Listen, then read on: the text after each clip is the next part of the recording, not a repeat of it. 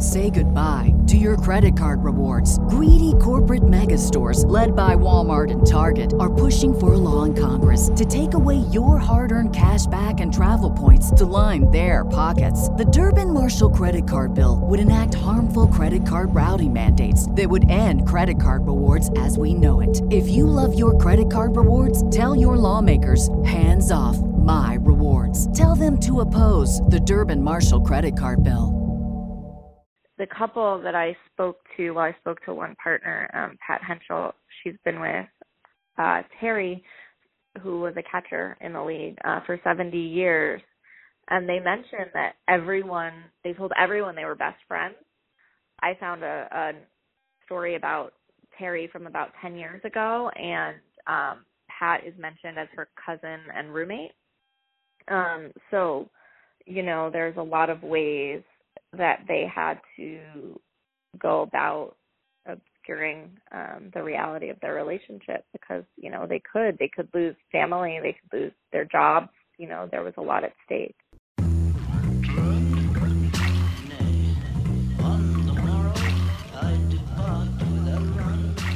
Welcome to the Edge of Sports podcast. I'm Dave Zirin. This week, we speak about a piece that went viral this week about the All American Girls Professional Baseball League, the women who played pro baseball in the 1940s, and how LGBTQ players needed to stay in the closet and how they signaled to each other about their actual identity. The piece is called The Hidden Queer History Behind a League of Their Own, and we have the author on this week's show, Brittany de la Cretaz. She's a freelance writer whose work focuses on the intersections of sports, gender, and culture. Also, I got Just Stand Up and Just Sit Your Ass Down award this week that focuses on the White House and their disinvitation to the Philadelphia Eagles.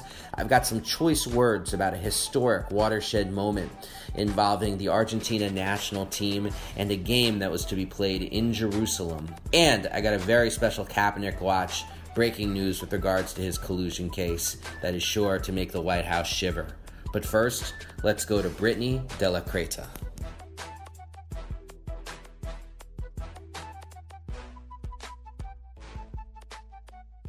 So, Brittany, my first question is how you came about doing this project. Why did it matter to you? What was the inspiration for taking this on?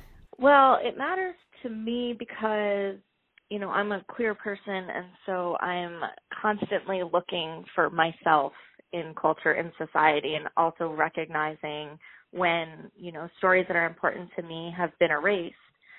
Um and I'd always heard rumblings that there were queer women in the All American Girls Professional Baseball League, which makes sense because there's queer stories everywhere because there's queer people everywhere. Um, and so I knew the anniversary was coming up and I wanted to do a big story about the league.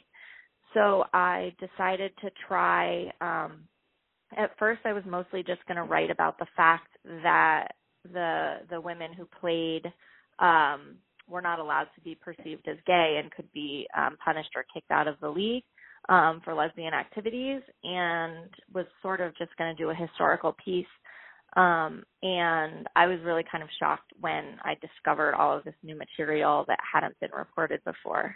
So, how did you go about doing the research in getting this new material?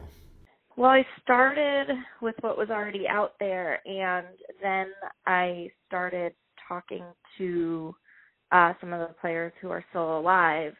And um, as I expected, most of them didn't really want to talk about it um I'd sort of get you know I'd be at events. I was at women's baseball events and some of the the players were there. And so I'd you know bring up that I was working on this story. And um they kind of just say you know we didn't talk about it. And that was it right? They shut you down like that. And I sort of thought that's how it was going to go. Um and then there were two things I think that really kind of broke it open for me. The first was the obituaries. Um and the idea for even looking at the obituaries came from there's a historical fiction book called Bright Lights of Summer by Lynn Ames, and it's about lesbian softball players in the 1940s. And in the opening chapter, they mention the obituaries, and I was like, oh my God, what if it's that simple? Um, and so I started there. And then the second piece was getting to connect with um, Pat Henschel, who is the longtime partner of Terry Donahue, who played in the league. Um, so when she called me um, and asked, "How can I help you?" I almost dropped the phone. Um, that was the second big piece. Now, you mentioned the phrase before lesbian activities. In the eyes of the people that ran the All American Girls Professional Baseball League, that was very broad in terms of how they defined lesbian activities. Can you speak about how the league operated to obfuscate queerness? Yeah, very broad. It could be as mild as having a haircut that was too short. Um, there were women who were cut from the league or sent home from tryouts even for having um hair that was considered too short. Um they were discouraged from wearing clothes that were too masculine. Um so even like women's Oxford shoes were too masculine. Um and written into the actual rules of the league were things like your lipstick must always be on. Um and you have to be wearing feminine clothing at all times when not in your uniform. So it started on that end, and then it went to um, there was no fraternization policies um, between teams, which you know the official reason given for that was to keep up the competitive spirit of the league. Um, but a lot of the players will tell you that it was really to avoid players having relationships with each other. There's that phrase, play like a man, play like a lady. Yes. That was the uh Philip Wrigley, who was the owner of the the Chicago Cubs at the time, you know, the the bubblegum Wrigley fame. Um he was the owner of the league and it was him who really pushed this idea that the players had to be really feminine. And you know, in part when we look, you know, the league's a product of its time, right? In the the 1940s and, and 1950s, um, there was something threatening. Today, there's still something threatening to a lot of people about female athletes. Um, and so, on the one hand, the, this overly feminine image was to make these women playing baseball palatable um, to the larger culture, but also it did exist to keep them from being perceived as gay, uh, which a lot of them were. One of the interesting things in your article is, I thought, how players signaled queerness to each other. What were the ways players were able to communicate this to each other while being under the watchful eye of Philip Wrigley? I think this is something that we've always been able to do, right? Is to to try to find people like us. Um, and so a lot of times players will say that they knew or they had an idea that that women might be, you know, uh having relationships with each other because they were clannish was the word that was often used. They would kind of pair off. Um and some of the other players have said things like women who wore, you know, masculine clothes um were usually women who wanted to get with other women, which of course that's not always true. Um, even today, like those are stereotypes that still exist, but at the same time, they were things that players within the league might have been looking for from from other players. Um, you also have players like um, JoJo D'Angelo, for example. Um, I use her as an example in the opening of my story. Um, she was cut from the team for getting a haircut uh, that she later in life described as butchy, but it was you know a short bob. Um, and she was gay, and before she joined the league, she was fairly openly out, particularly for that time. Um, but when she joined the league, she had to be much more quiet about it. Um, so there were women like that who were kind of quietly out among the players. Can you tell the story of Dot Wilkinson? Yeah. So Dot Wilkinson, uh, she's still alive was probably one of the best softball players ever. Um, but she played in the um, American Softball Association. Uh, she's a catcher, and she was recruited uh, to play in the All American Girls Professional Baseball League. Um, they offered her eighty-five dollars a week, which is quite a decent amount of money. It's about like twelve hundred dollars um, a week now. Um, and she didn't go. and part of it was just because she loved softball and she loved her team, um, and she didn't want to leave Arizona where she lived. Um, but the other part of it was that she didn't want to sign a contract that would have required her to have curfews and chaperones and go to term school, which is another way that the league um, made sure that the women were feminine enough. Um, they had to attend term school. Um, but also she was gay and she knew that all of these policies were being put in place to prevent the women from being perceived as you know, what she was, and so she decided uh, not to play for that reason. So she stayed uh, in her softball league. I'm hoping you could also tell the story of Ila Borders. Can you talk about her and your research and maybe conversations you had with her and what you learned from that mm-hmm. relationship? Mm-hmm. So Ila Borders uh, was the first woman to play men's professional baseball since Negro Leagues. She uh, pitched in college. I think she was the first woman to get a college scholarship, and she played for two independent league teams as well. And she quit uh, playing baseball, and we find out in her memoir, which um, came out a few years ago. It's called "Making My Pitch." Uh, we find out that the reason she ended up quitting baseball was because she was in the closet and she didn't feel like she could come out and still have a professional baseball career. She felt like being openly lesbian would have killed her career. So um she quit so she could live, you know, a more authentic life for herself. Um I met Ila at the Red Sox run a fantasy camp for women at their spring training facility and I was there um for a story this January, and Ila was one of the coaches. And so I was able to kind of sit down and talk to her a little bit about um, that experience. And she's very, you know, at ease with herself now, and and she's very clear that she made the right decision.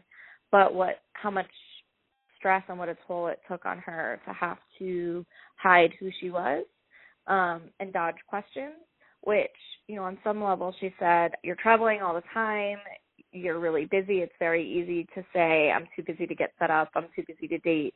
So on that level, it's easy to avoid. Um, but at the same time, because she was a high profile female athlete in a male dominated sport, she was constantly being asked, Who are you dating? Do you have a boyfriend? Um, and that for her was so much pressure that um, it made it not worth it. Wow, that's really something. So since you've written this article, have you rewatched A League of Their Own? I haven't. I haven't rewatched it um, since the article went out. What do you think your thoughts about it now would be? I love the movie. I think that, like the league itself was a product of its time, the movie is a product of its own time. You know, it's it'll be 26 years old, I think, this year, mm-hmm. and I also think that, you know, on one hand, the exclusion of a queer storyline, I feel like did a disservice to a lot of the women that that played. Um, I do think, you know, I've heard Rosie O'Donnell's um, "So Long, Charlie" when she throws the picture off the bus. I've heard people say that, you know, in its own way, that could be interpreted as, um, you know, a little nod to a mm-hmm. potential mm-hmm. queerness. Um, but I also think that on some level, the players may not have been ready for that aspect of their story to have been told. And so what I mean by that is, you know, it's still today, there's, you know, not a lot of the women are still living, but it's very hard to get them to talk openly about it. I was shocked that, you know, I even got one um couple to speak to me on the record I know of others that are still living who, you know, don't want to be public with it. Um, but when A League of Their Own was filmed, initially there was a scene where um, Geena Davis's character Dottie uh, kisses Jimmy Dugan, played by Tom Hanks. And from what I understand, they screened the film for the players, and a lot more of them were living at the time. And they were horrified that she would cheat on her husband while he was deployed and so they cut the scene because they were it upset the women so much and felt so untrue um to what they felt their experiences had been. And so i wonder if perhaps the women of the league all weren't ready for that that aspect of their lives to be represented on film. Oh i'm so glad that wasn't in the movie. That would have been so cringy. Yeah but you know, they're they're making a TV reboot of A League of Their Own. Do you know this? No, I didn't. So I don't know many details, but there's a TV show being made based on um A League of Their Own, and I'm really holding out. I'm very hopeful. I hope if I keep saying it and putting it out into the world, that we get at least one clear storyline um, with the with the new show. Wow. And to me, it not just makes sense for historical accuracy, but there's a terrific amount of drama in how you signal, how you try to live that life. Because as you write in your article, being out during World War II was not something that people could really do without these tremendous risks. Right. I mean, you know, I mention it, but it was still considered a mental illness until like 1973. Um, you had a lot to lose if if you were outed. Um, the couple that I spoke to, well, I spoke to one partner, um, Pat Henschel. She's been with uh, Terry, who was a catcher in the league uh, for 70 years, and they mentioned that everyone, they told everyone they were best friends. I found a, a story about Terry from about 10 years ago, and um, Pat is mentioned as her cousin and roommate. Um, so, you know, there's a lot of ways that they had to go about obscuring um, the reality of their relationship because you know they could they could lose family they could lose their jobs you know there was a lot at stake. Thank you so much for your time in terms of talking about this. Um, thank you for your work.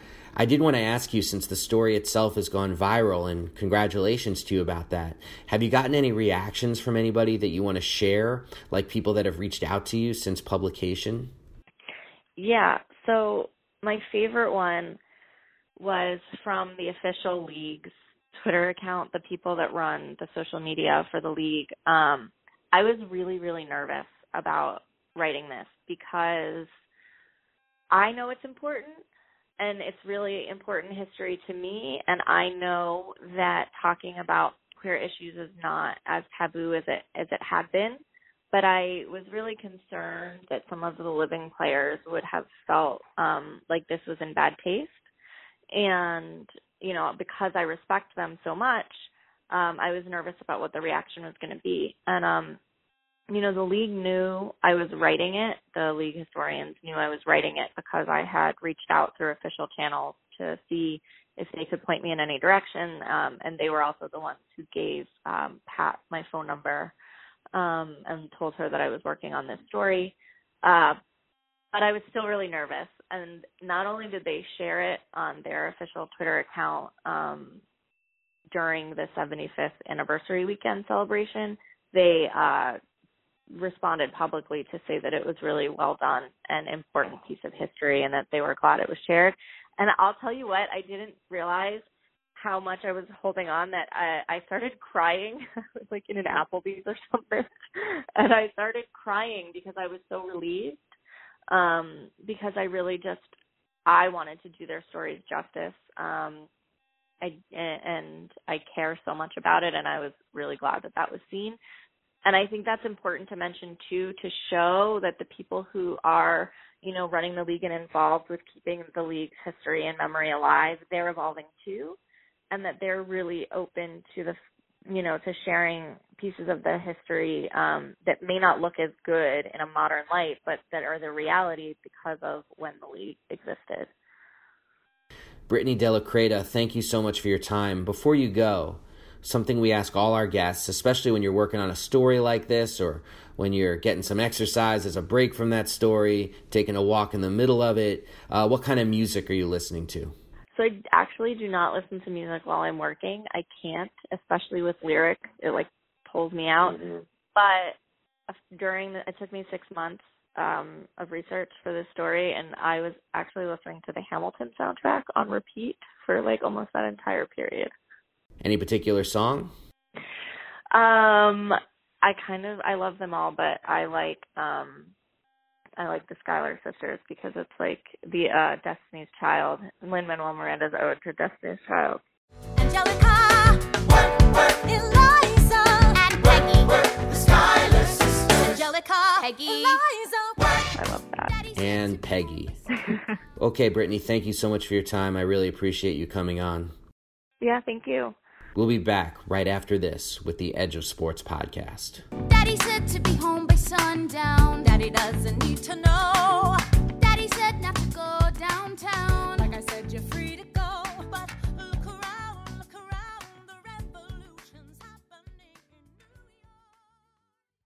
We'll be back right after this, but first, a quick word from the sponsor of this podcast, The Nation Magazine. Okay, look, the need for independent journalism has never been more important, and The Nation brings it each and every week like they've been doing since 1865. I'm serious. This is what you gotta read. It's The Nation magazine. Go to thenation.com slash subscribe. And please never forget that when you support The Nation magazine, you are also supporting the continued existence of this podcast. So please subscribe. Go to www.thenation.com slash subscribe. And now, back to the Edge of Sports podcast.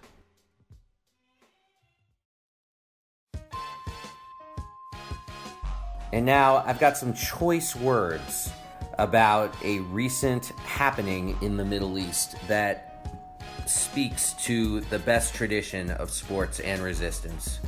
Okay, look, the group Jewish Voice for Peace called it a watershed moment and the biggest victory for the boycott, divestment, and sanctions movement. Israeli Defense Minister Avigdor Lieberman seethed that this week has seen a win for Israeli hating inciters.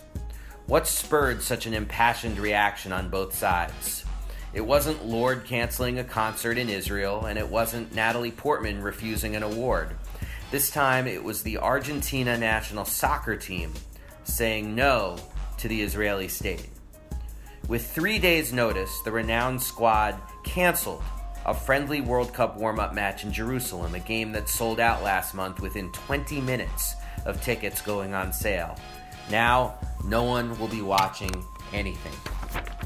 Argentina canceled the match amid increasing international pressure for the team to boycott the game after last month's massacre of more than 60 Palestinians in Gaza by the Israeli Defense Forces. These Gazans were protesting the fateful decision by Donald Trump to relocate the United States Embassy to Jerusalem. That decision was why the call for Argentina to boycott the match intensified, because Israel's right wing government of Benjamin Netanyahu chose to move the game from Haifa to Jerusalem's Teddy Kollek Stadium. In immediate response, the head of the Palestinian Football Association, Jibril Rajoub, led the call for Argentina to boycott, saying that Israel had politicized the match by the highly symbolic Jerusalem move. Rajoub also called upon Palestinian fans to burn the posters of Argentine star Lionel Messi in protest if they participated. Rajoub said, Messi is a symbol of peace and love.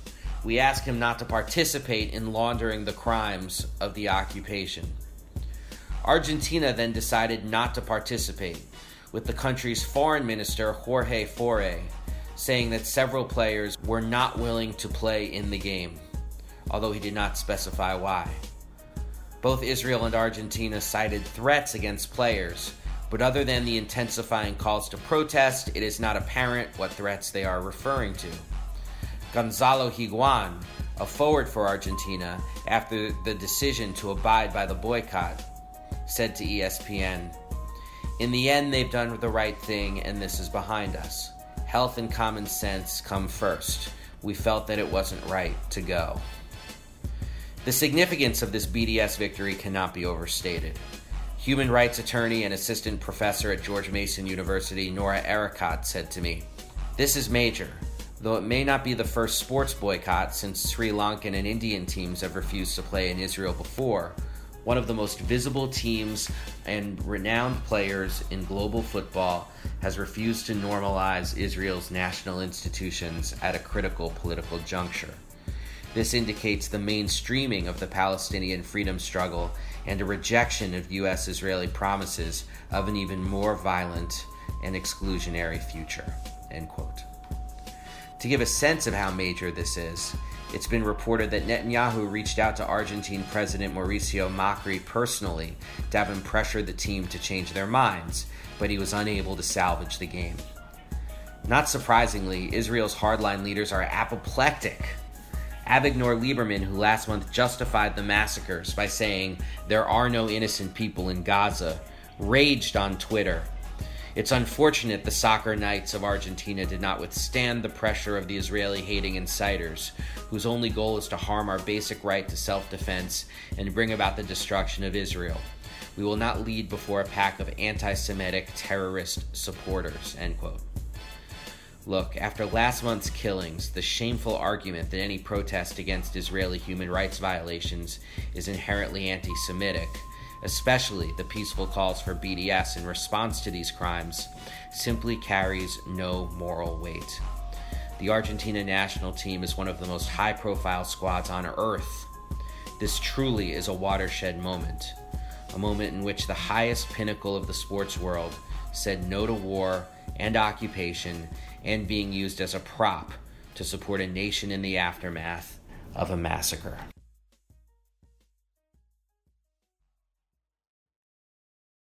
And now it's time for the Just Stand Up Award. Just stand up and just sit your ass down. Stand up! Look, at the intersection of sports and politics, the last week was dominated by the decision of Donald Trump to rescind the invitation to the Philadelphia Eagles to come to the White House.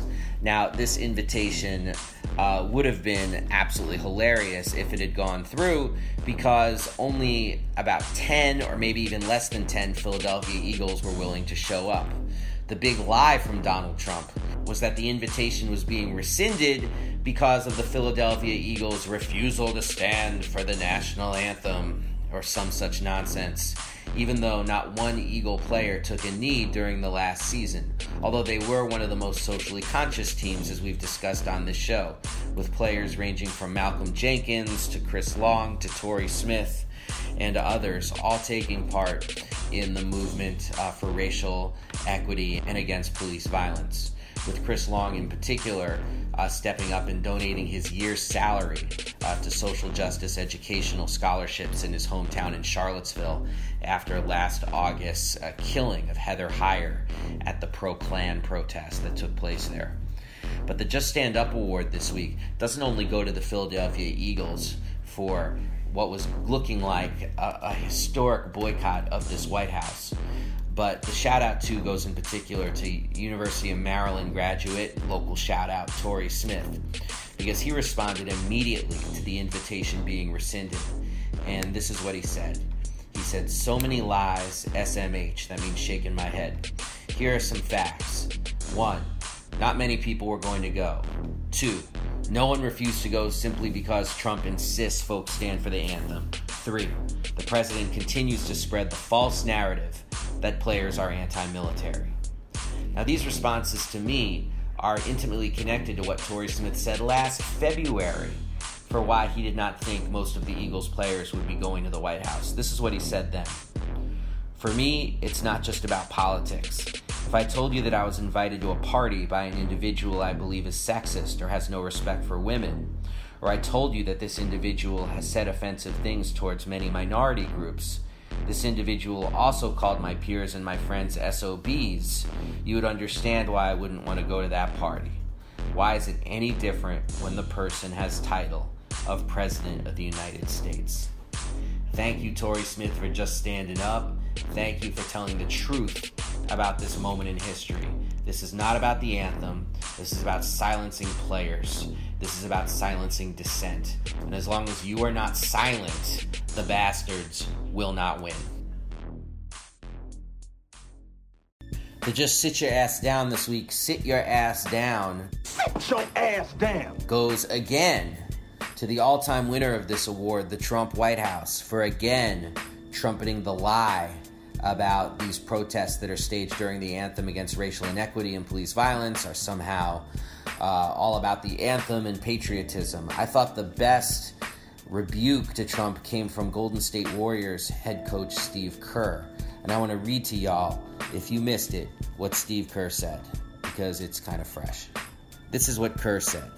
He said, the president is turning all this stuff into a political game and a ratings game, and it's a blatant display of nationalism. What patriotism is, is helping your fellow citizens. I'm blown away by the irony of the Eagles being disinvited. When you read about their good deeds in their communities, Malcolm Jenkins addressing lawmakers, really trying to get to the root of some of the issues that we have, and instead we just have these military sing alongs at the White House to show how patriotic we are, even though we don't know the words reference to Donald Trump not knowing the words to God Bless America at that idiotic sing along. It's just incredible. It is incredible. But I'm really proud of people in this country who are recognizing what's happening, and instead of turning this into a political game, they're just trying to do good deeds because that's what it takes. End quote. That's what Steve Kerr said. No hope. People see through this administration, and if they don't, they ain't trying to see the other side anyway. I mean, my goodness, the guy didn't know the words to God Bless America while he's lecturing everybody on patriotism. It's an absurdity that would be rejected by uh, screenwriters in Hollywood. How ridiculous this is all becoming. But the resistance by athletes is so strong, that's exactly why Donald Trump wants to shut it down. So we have to treasure this resistance and support it however we can. And as for Donald Trump and this administration, please sit your ass down. Hey, everybody, this is Dave Zirin from the Edge of Sports podcast. We are trying to add all kinds of bells and whistles to this pod. To do that, we need more folks who can sustain its existence. Go to patreon.com slash edge of sports pod. That is where you'll find us. If you become a patron, you'll see you get all kinds of little treats. But it's so important that people help us sustain and do the work. That's patreon.com slash edge of sports pod and you can give five bucks a month, ten bucks a month, or if you're feeling mighty generous, a hell of a lot more than that. And all of that helps us do the kind of work that we're trying to do on the regular. Patreon.com slash Edge of Sports Pod. And now back to the broadcast.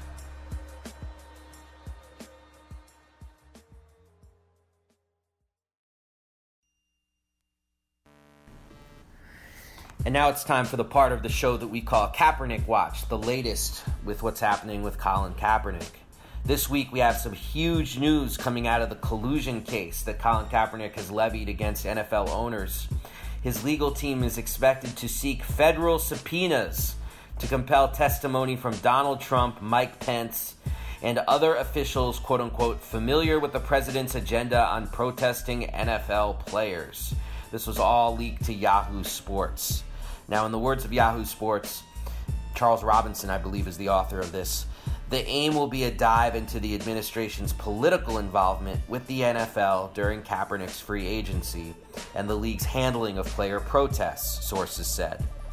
This after disclosures that multiple owners had direct talks with Trump about players kneeling during the national anthem. The content of those conversations between Trump and owners as well as any forms of pressure directed at the league by the administration, are expected to shape the requests to force the testimony of Trump, Pence, and other affiliated officials, sources said. Oh, please get Donald Trump under oath. Because the dude can't speak without lying, but once you put your hand on that Bible, it's a whole different story. And if the end of this Trump fiasco ends with him being taken down by Colin Kaepernick, well, man, call Hollywood on speed dial at that point because that's the story of the century.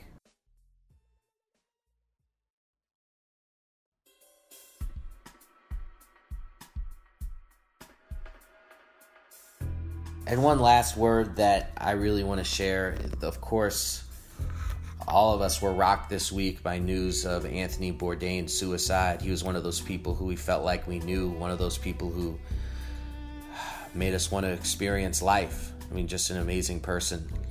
And people might have seen the suicide hotline number that's been flashed everywhere in the wake of this. But I want to say something else because a critique that I saw online about just putting out the suicide hotline number is that it puts it on the person who's depressed to reach out when oftentimes when you're depressed that's absolutely the hardest thing to do so instead of putting it on the people who are suffering to reach out i want to put it on you the listener to reach out to people around you if there's somebody in your life who you feel like uh, just seems like they're down if there's someone in your life who you, who hasn't reached out to you in a while who you usually expect to hear from why don't you reach out to them Let's do it that way. Let's turn it upside down. Let's not put it on the people who are depressed to reach out. Let's put it on us if we're feeling in a good mental space to reach out to those who are hurting. Well, that's all I have for this week's show. Thank you so much to Britni de la Cretaz.